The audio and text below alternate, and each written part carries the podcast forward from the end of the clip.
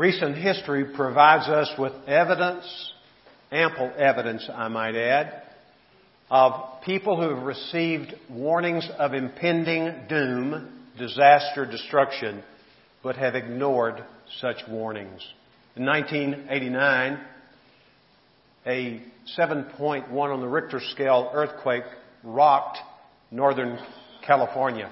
It was felt especially in the Bay Area, heavily populated, and 65 people died.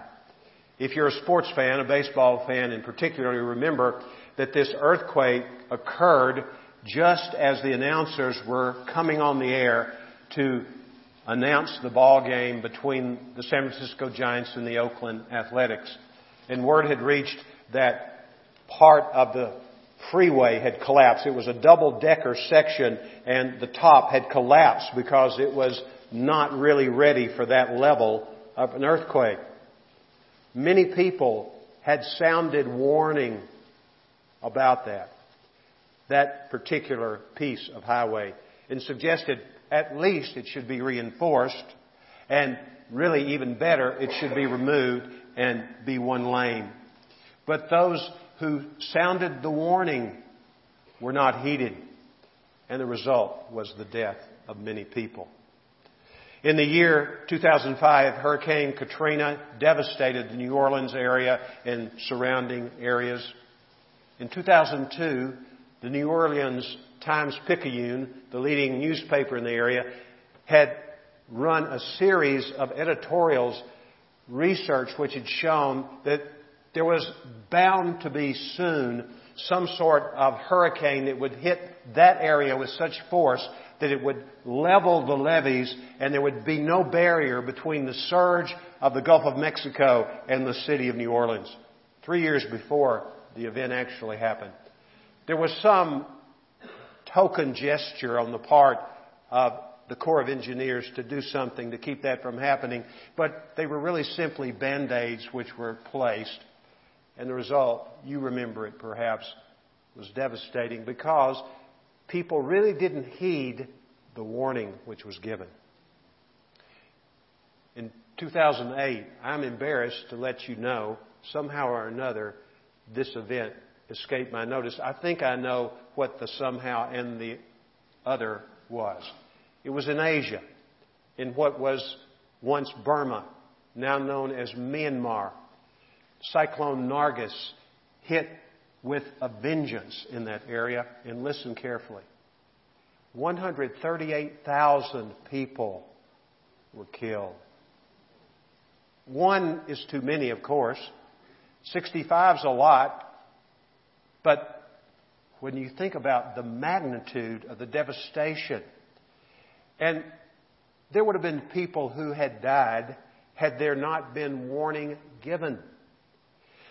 This globe is orbited by satellites, which are weather satellites, and there are regional meteorological stations all over the world. There is one in this area in the region of Myanmar and those meteorologists could see this storm from space and how large it was. And there was virtually no preliminary warning given. Last fall, late fall, in Northern California, you remember the Camp Fire, as it was called? Do you remember Paradise, California? And how this fire raged and swept across that area over 80 people died in that fire. Many were burned up in their cars as they sought a way of escape. A lot of blame was passed along. The authorities in that area, Butte County, the sheriff there was blamed and his assistants for not getting the word out. Actually, they did got, get a lot of word out by phone and by text and by other ways, even calls. In his defense of his department and of himself, quite frankly, he said that an effort, a campaign had been in place for months trying to get people to sign up for what would be described as reverse 911 calls. So that when such a disaster was in the offing, that people could get news of it and could get out of there rather than have such a disaster as existed in that particular situation. Jesus Christ is neither reluctant nor negligent to issue warnings regarding his second coming. In the first coming of Christ, it was heralded by the Old Testament prophets. The people of Israel knew full well what this man, Messiah, would be. They knew that he would be born of a virgin. They knew where he would be born. He would be born in Bethlehem. They knew that he would minister in Galilee of the Gentiles. And he would also be one who performed incredible miracles. They knew this. But they really weren't ready for his coming.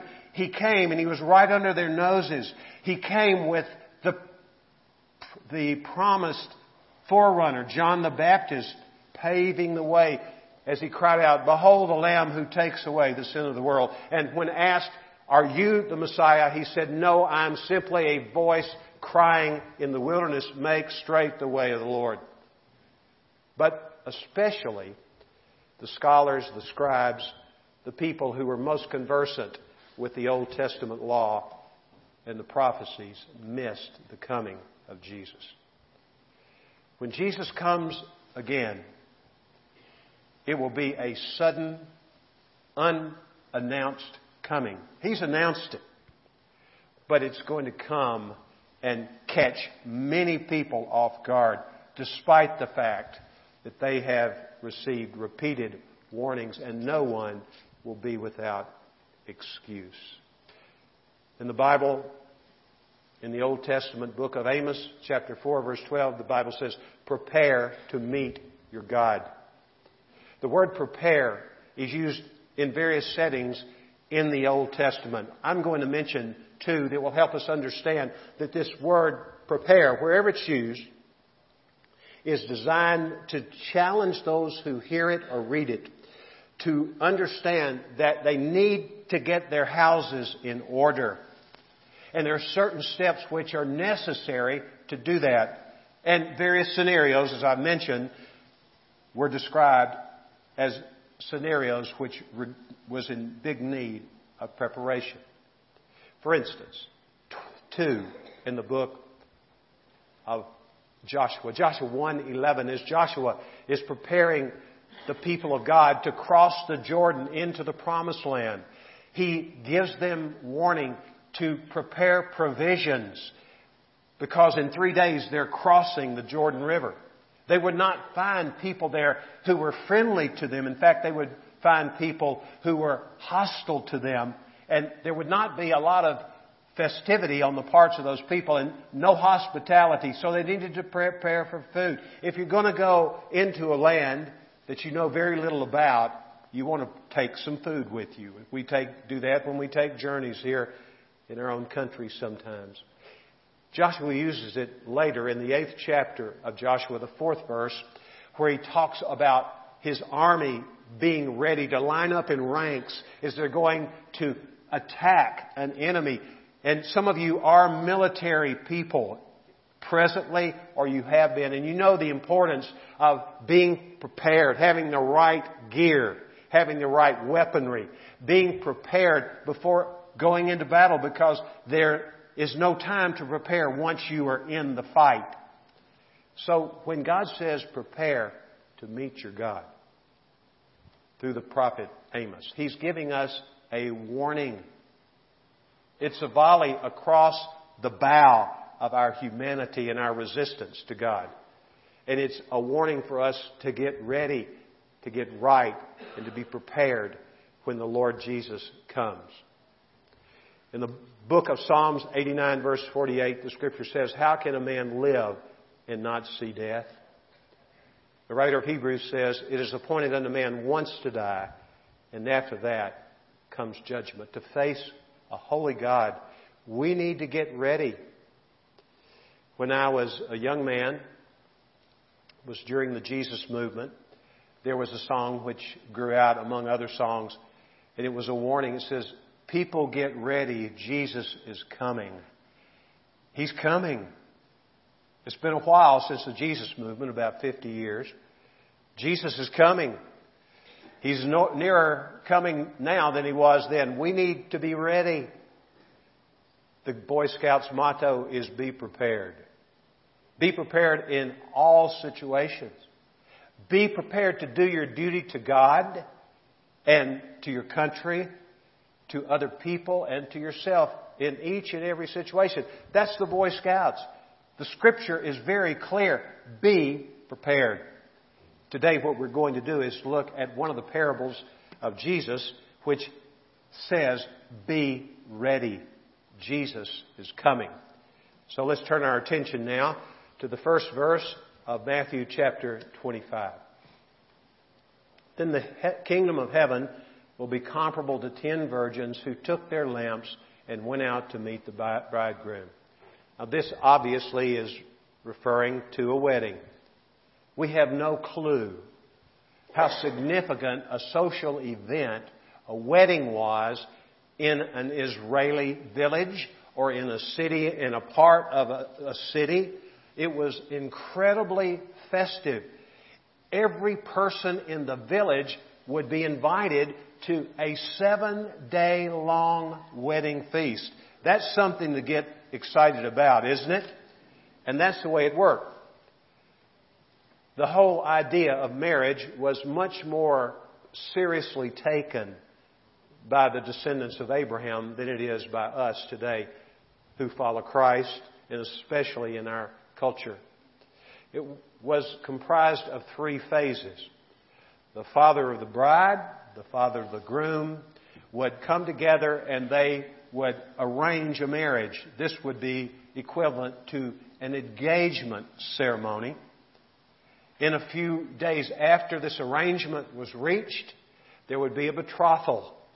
And the would be bride, the would be groom, the families and friends would come and they would exchange vows. They did not consummate the marriage at that time, but the betrothal was extremely important. Remember what Joseph did when he learned that Mary, to whom he was betrothed, was with child, and he knew he had not had intercourse with her. So the conclusion you and I would probably reach was the initial conclusion he reached. She's been with another man. But to show us what kind of man Joseph was, what did he do? He decided to put her away privately. And the word put away means divorce her.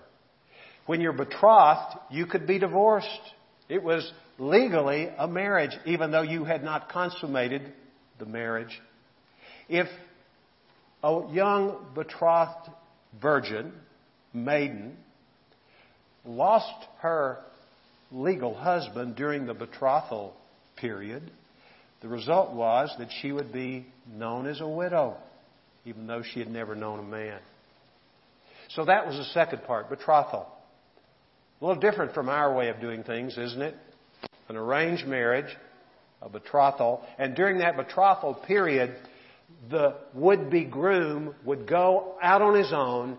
He would have saved some money perhaps leading up to that point, but he worked on his own and all the money which came in as a result of his labor would go toward finishing the house in which he and his soon-to-be full-fledged bride would start a life together. There they would express their love in a full way through the physical relationship. And in addition to that, they would anticipate the voices of children in that home and look forward to becoming their parents. Then, as we look at this parable before us, what we discover is that there comes a time when the bridegroom and his friends, a day has been set, it's been announced and people are aware of it. Not the exact time that this event I'm about to declare to you took place. That was part of the fun of the day. But when that word was let out that this particular day, that the bridegroom and his friends were going to make their way from the soon to be home of this newlywed couple, there would be wedding attendants We would call them bridesmaids today. And they would be enlisted by the would-be bride, made up of close friends and families members, all of whom would have been virgins themselves. Actually, the word is virgin in the scripture. And those virgins would wait on the coming of the bridegroom. It was their responsibility to look for the coming. And the coming would almost always happen at night. It would heighten the excitement about it and the pageantry of it because when the bridegroom arrived with his entourage, then these ten or whatever number maidens who were there would take up their lamps. And actually, the word is not lamp in the original language. It's actually the word torch. It would be a pole. On the top, there would be tightly wound cloth around the top, and that would be dipped in oil. And when the time came, those torches would be lit. And the result of that would be that these ten virgins would go with the bridegroom and his entourage, with their dear friend, the bride to be, to the place of festivities for seven days. Well, when they would get to that place, after the seven days or so of feasting, then what the friend of the bridegroom, remember John the Baptist described himself as the friend of the bridegroom? He was, wasn't he? He was the herald, wasn't he? Certainly he was. And so he, that is the friend of the bridegroom, at the appointed time would take the hand of his best friend, as the best man we would call, and he would put his hand in the hand of his bride. And then that was a signal for all the guests, all those in the village, to end the festivity, go home, and let this couple get on with their marriage. Okay, back to Matthew 25. I know you wanted to hear all of that this morning. I kind of get exciting thinking about it. That's awesome. Verse 2 of chapter 25. Five of them were foolish and five were prudent. When the Bible uses the term fool or foolish or foolishness, it's not talking about lack of intellectual ability. It's always used to speak of being a dullard morally or spiritually. Someone who is just clueless when it comes to understanding the ways of God.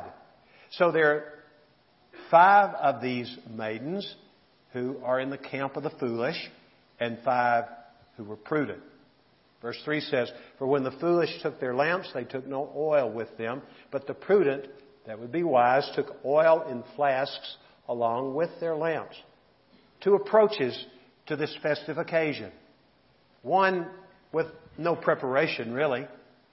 We're going to see that as we work our way full, forward in this passage of Scripture. The other with a contingency plan, having some extra oil in the event that they run out with oil because they don't want to miss the party. They want to be in the wedding party. It's such a, an honor to be in that party. Verse 5 says, Now while the bridegroom was delaying, they all got drowsy and began to sleep. There's a lot of imagery here, isn't there?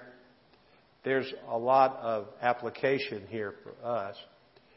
Notice that Jesus does not, in the parable, condemn sleep. Five were wise. What did they do? They got drowsy and they fell asleep. Five were foolish. What did they do? They got drowsy and they, they fell asleep. Nothing wrong, Jesus says, for getting rest. In fact, he calls his apostles to be men who mix rest in with their vibrant activity in spreading the gospel. The problem was that these two groups of people possibly, there's no actuality of this in written form, but possibly would be connected to the fact that one group had a false sense of security, that would be the foolish virgins, and another group had a rest that passes all understanding because they had put their trust in the Lord. That's the idea. Okay, verse 6 says, But at midnight there was a shout. Behold, the bridegroom come out to meet him. Rabbinical teaching of the day believed that when the Messiah would come, Messiah would come at midnight.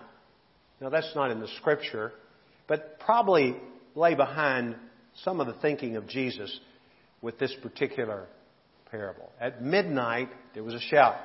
These young ladies were sound asleep. They are awakened by the shout. They knew what it was about. Behold, the bridegroom come out to meet him. Perhaps this was the friend of the bridegroom announcing the arrival, which had been long anticipated, but all were asleep. Verse 7 says, Then all those virgins rose and trimmed their lamps. The foolish said to the prudent, Give us some of your oil, for our lamps are going out. But the prudent answered, No, there will not be enough for us and you too. Go instead to the dealers and buy some for yourselves. Now that seems a little snotty, really, doesn't it? Don't you think they could share a little bit of what they had? But that, we're going to see in a little while, misses the whole idea that is conveyed in this about the nature of oil and the way in which a person acquires that oil. That's all important as far as our relationship to God through Christ is concerned, and certainly as it relates to the second coming of Jesus. Look at verse 10. And while they were going away, these would be the five unwise, foolish virgins. While they were going away to make the purchase, the bridegroom came, and those who were ready went in with him to the wedding feast. They missed it, didn't they? Why? They weren't prepared. They weren't ready. And the door was shut. Later, the other virgins also came saying, Lord, Lord, open up for us. But he answered, Truly I say to you, I do not know you. How insensitive of Jesus. How rude of Jesus. That these people who were just a little late were not welcome in. Do you know why they weren't welcome in?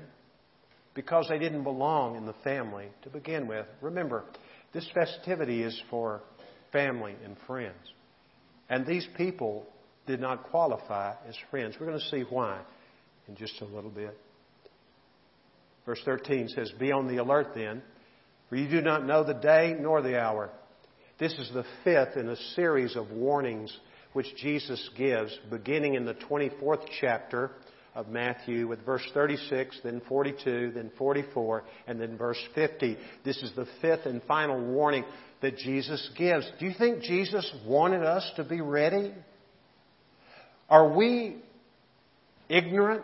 If we are, it's because we haven't heard it. We haven't put ourselves in a position to hear it. We haven't read the Word of God as we might read it and should read it. But there's no lack of effort on Jesus' part to let us know we need to be prepared because He is coming. Let's now zero in on this parable a little more closely. There are two kinds of professing Christians. I use the word lightly or advisedly. Two kinds of Christians which are represented in this group of ten virgins wedding attendants of the bride. The first is what I would describe as Lord, Lord Christians. We read from Matthew chapter 7 where the Word of God says, Jesus speaks and He says, There's coming a day when I'm coming back, and when I get back, a lot of people are going to say, Lord, Lord. And I'm going to say, I never knew you. And they're going to be astonished.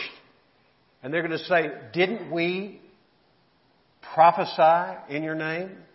Didn't we cast out demons in your name? Didn't we do works of power, is actually the wording in that passage in the seventh chapter, of Matthew. Works of power in your name. It's interesting. Jesus does not take exception to anything they said. They did these things in His name. That's another sermon in itself. But they were depending on something, a ministry of miracles in order to ensure they're going into heaven. If I read this correctly, there are people who do miracles in the name of Christ who are not going to be in heaven because the Lord does not know them. He says, Depart from me, I never knew you. We're going to get to that too, hopefully, before the morning is over. When Martin Luther nailed his 95 Theses on the door of the church at Wittenberg, and by the way, there were two churches in Wittenberg, Germany. Did you know that? It wasn't just one. And the door upon which he nailed these 95 Theses was the door for royalty and aristocrats. It was not for the common folk. Luther preached to the common people.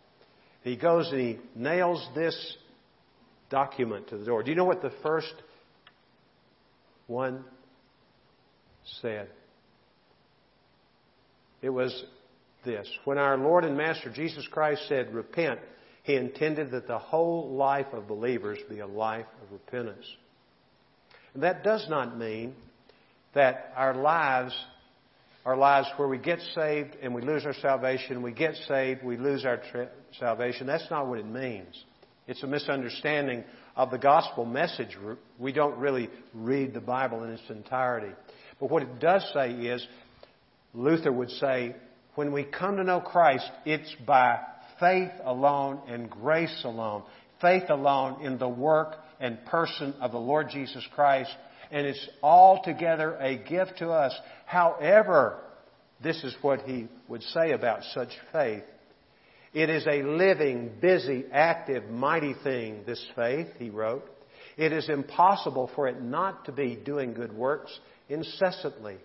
Whoever doesn't do such good works is an unbeliever. Whoa, Martin Luther.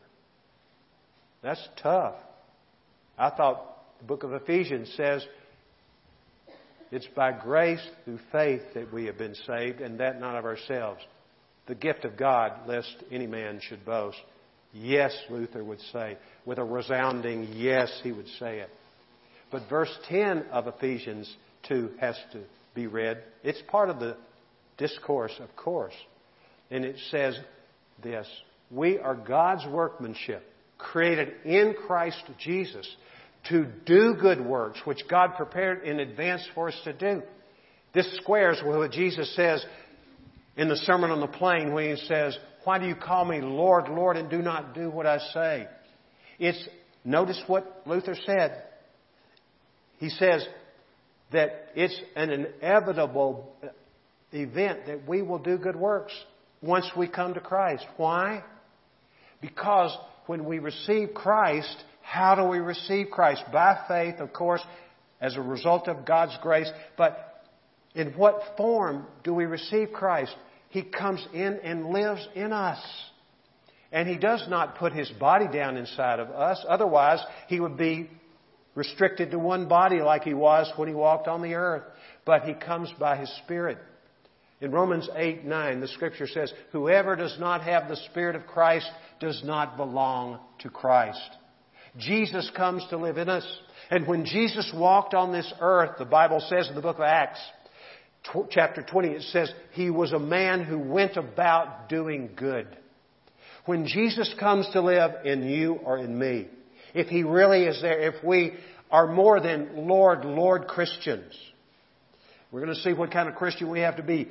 But we're more than a Lord, Lord Christian. We really give Him control of our lives. We surrender to Him. Earlier in the book of Matthew, the 13th chapter, Jesus tells several par- parables about the kingdom of heaven. And in verse 44, he says, The kingdom of heaven is like a treasure hidden in the field, which a man found and hid again. And from joy over it goes and sells all that he has and buys the field. Again, the kingdom of heaven is like a merchant seeking fine pearls. And upon finding one pearl of great value, he went out and sold all that he had and bought it. The treasure in question is undoubtedly Jesus Christ. The pearl of great price is Jesus Christ. Don't make a mistake and conclude from these parables that God would say, you gotta go and sell everything and get a bunch of money and pay your way into heaven. Absolutely not. What he's saying is there's only one foundation upon which any individual's life is to be built if that life is to fulfill its intended purpose and it's to last forever and have an impact that is eternal. And that's the foundation of Jesus Christ. That's also true of the church. There's the foundation of Jesus Christ delivered to us by the Spirit of God in the writings of the apostles and the prophets. It's the idea of surrender. That leads to the other kind of professing Christian. Those who are simply Lord, Lord professors of Christ are not real people of God. They don't know the Lord. And you say, well, wait a minute. Doesn't the Bible say if we confess with our mouths Jesus is Lord, we will be saved? It says that, but that's not all it says. It says, if we confess with our mouths Jesus is Lord and believe in our hearts that God has raised him from the dead, then we will be saved. We have to believe that Jesus died for us, and we have to trust Christ to come and forgive us of our sin. And He's the one who's been raised from the dead, and that's how He's capable of coming to live with us. I'm in conversation with a woman who's a professional here in our city. She and I have had four conversations, the most recent of which was on Wednesday. I couldn't believe when I looked at my watch when we finished our conversation, a two hour conversation. It seemed like 20 minutes because the Spirit of the Lord was involved, obviously, in the conversation. And she had told me the week before, she said, Do I have to believe in the resurrection of Jesus Christ to be saved? She didn't use the word saved, but in her terminology, I said, Yes, you do. We serve a living Savior. He's alive. And He has to come and live in our lives in order for us to have this kind of life, this kind of faith that fits us for heaven, gets us ready for heaven. And then on Wednesday of last week, she kind of leaned forward. She's very sincere. She's very sincere. She grew up in the church, by the way, not a Baptist church, but a church. You can grow up in a Baptist church and not know the Lord, believe me. And so she leaned forward and she said, Now look, I want to cut to the chase. What is the non negotiable? That's the term she used. What is the non negotiable? And I said, The non negotiable is complete surrender to Jesus Christ. Total dependence. That's what faith is. Total dependence. Not a halfway, three quarter way, 98% way, but to the degree that you understand it and I understand it, a total dependence on the Lord. We talked after that. God's working in her life. It's just unbelievable to watch God work. She's going to come to the Lord. I have, I tell her that. I say, when you come to Christ, when you come to Christ, I'm not trying to brainwash her. I'm just getting her prepared to receive the Lord, you know. She's going to come to the Lord. But she is going to have to, just like everyone else, give Christ control. That's what it means to know the Lord, to give Him control of our lives. So, don't be just a vocal. You got to vocalize it. You got to say Jesus Christ is Lord and mean it. And the word Lord in itself dictates the terms of that kind of relationship. It means undisputed, heavyweight Lord of the world, is what it means. Jesus is the only one that you bow the knee to. He is the one that you recognize as God become man. He's the one who tells you how to follow Him. And He doesn't simply tell you. He's not a pastor teller. He's the good pastor doer. He lives it. And He wants to live it in and through our lives. Here's what kind of believer you must be. Have mercy on me, Lord. I am a sinner. That's the kind of person who is prepared for heaven. We read this wonderful parable. It's introduced by Jesus with these words. He's speaking to a bunch of people, and these people trust in themselves for righteousness. There's the key idea. Trust in themselves for righteousness. And they look at contempt upon others. And the image that Jesus draws is the image of this self-righteous Pharisee in the temple, filled maybe with a crowd this large, maybe much larger, I don't know. But he's there and he's just sort of preening like a peacock there in front of all these people. And what does he say?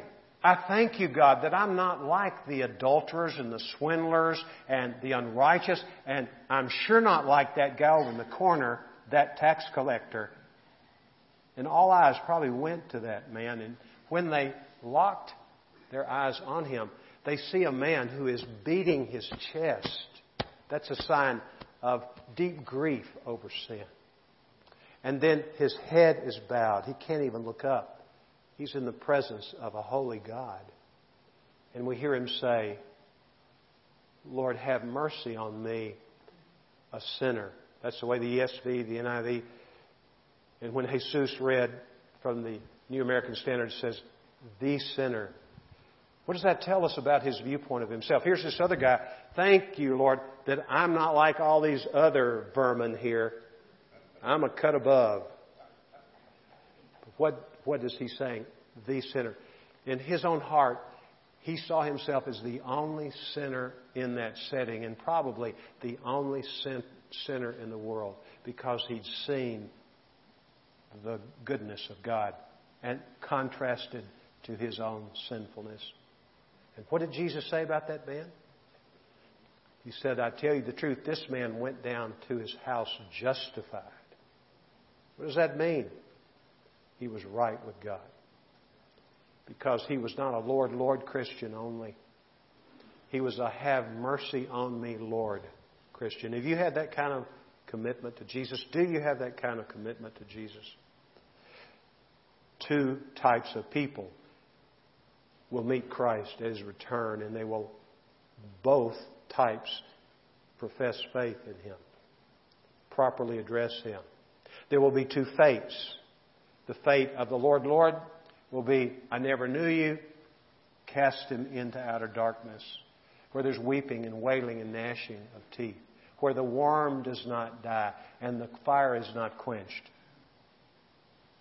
That's what the Bible calls hell, estrangement forever from God. And let me make this plain. Our God is a holy God. And in order to maintain his own integrity, he has to punish sin. And he did exactly that when Jesus Christ went to the cross. The Bible tells us in 2 Corinthians chapter 5 verse 21, God the Father made Jesus the Son to become sin on our behalf. Notice the language, made Jesus to become. Jesus volunteered and God the Father imputed sin, all the sin of your life and my life, and the lives of no telling how many other people, He imputed it. He made it part of who Jesus was. And Jesus became sin so that we might become the righteousness of God in Christ. Unbelievable, this gospel. Book of Ezekiel 18, God says this I take no pleasure in the death of anyone who dies. D.L. Moody George Whitefield, great evangelist in the history of the church. Men from totally different backgrounds. Whitefield, an intellectual, Anglican. Moody, I don't even know if he had a denomination. He just loved the Lord and preached the Word. He couldn't even say a sentence without getting his verbs and nouns mixed up. Had no eloquence, but when these men would preach on hell, the Bible would say they would, uh, the historians tell us, they would weep. The very thought of someone going to hell touched them so deeply. So don't think that the Lord is sitting high on his throne just sort of licking his chops, waiting for the day when he returns and he can cast all these people into an everlasting hell. That's not our Lord. Our Lord wants you and me to know the Lord. He wants us to have a heart that has been changed by Him. So that's one group. Depart from me. That's one fate. The other fate is welcome to the party. The joy of the Lord is your strength, the Bible tells us.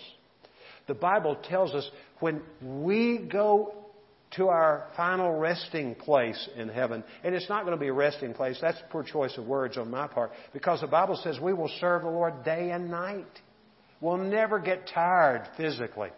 That's awesome to think about. If you like to work, you're going to enjoy heaven a lot because there's plenty to be done. But meanwhile, we need to get about doing the work of the Lord here. Jesus says, Let us work the works of Him who sent me while it is day. Night is coming when no man can work. Prior to that, he was approached by a group of people who said, Sir, what must we do to do the works of God? And Jesus responded by saying this This is the work of God, that you believe in the one who sent me. It's faith works. That's what it is. Faith works. And it's based and predicated upon a relationship with God through the Lord Jesus Christ. Joy. Heaven's joyful, but we get a head start on it, by the way, here. Jesus says in John 15, when he's talking about the imperative nature of our being in a dependent relationship with Him as the vine, and we are so many branches in that vine. He's the true vine. We are in Him. He says this These things I have spoken to you,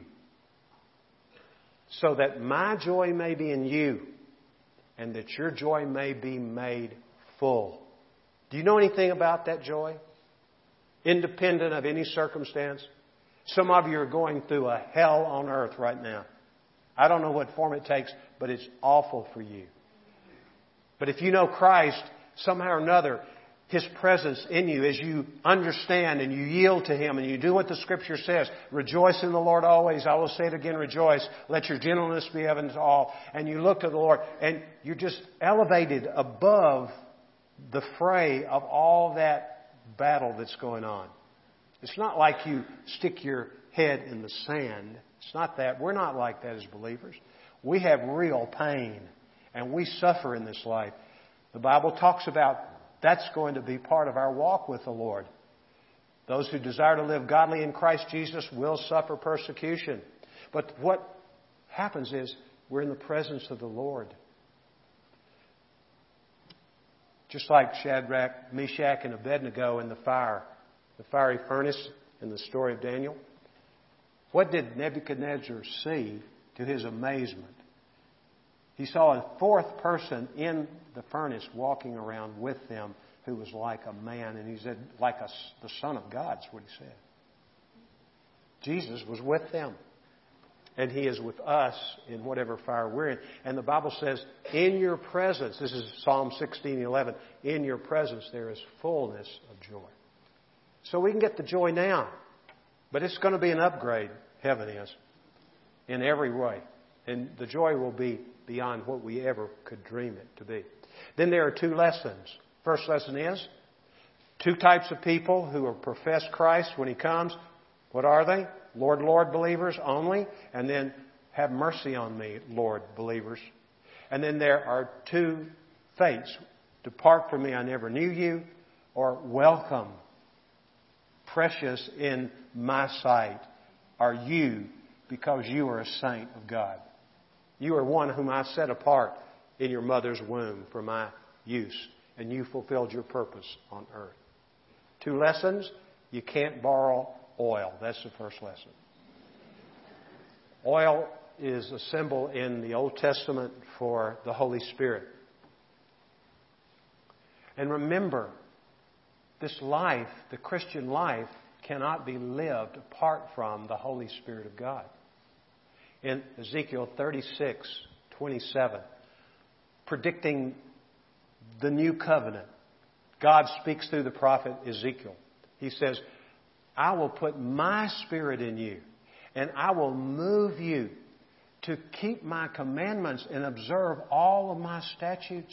This comes back to what I mentioned earlier, how this Christian life has a certain inevitability about it of overcoming.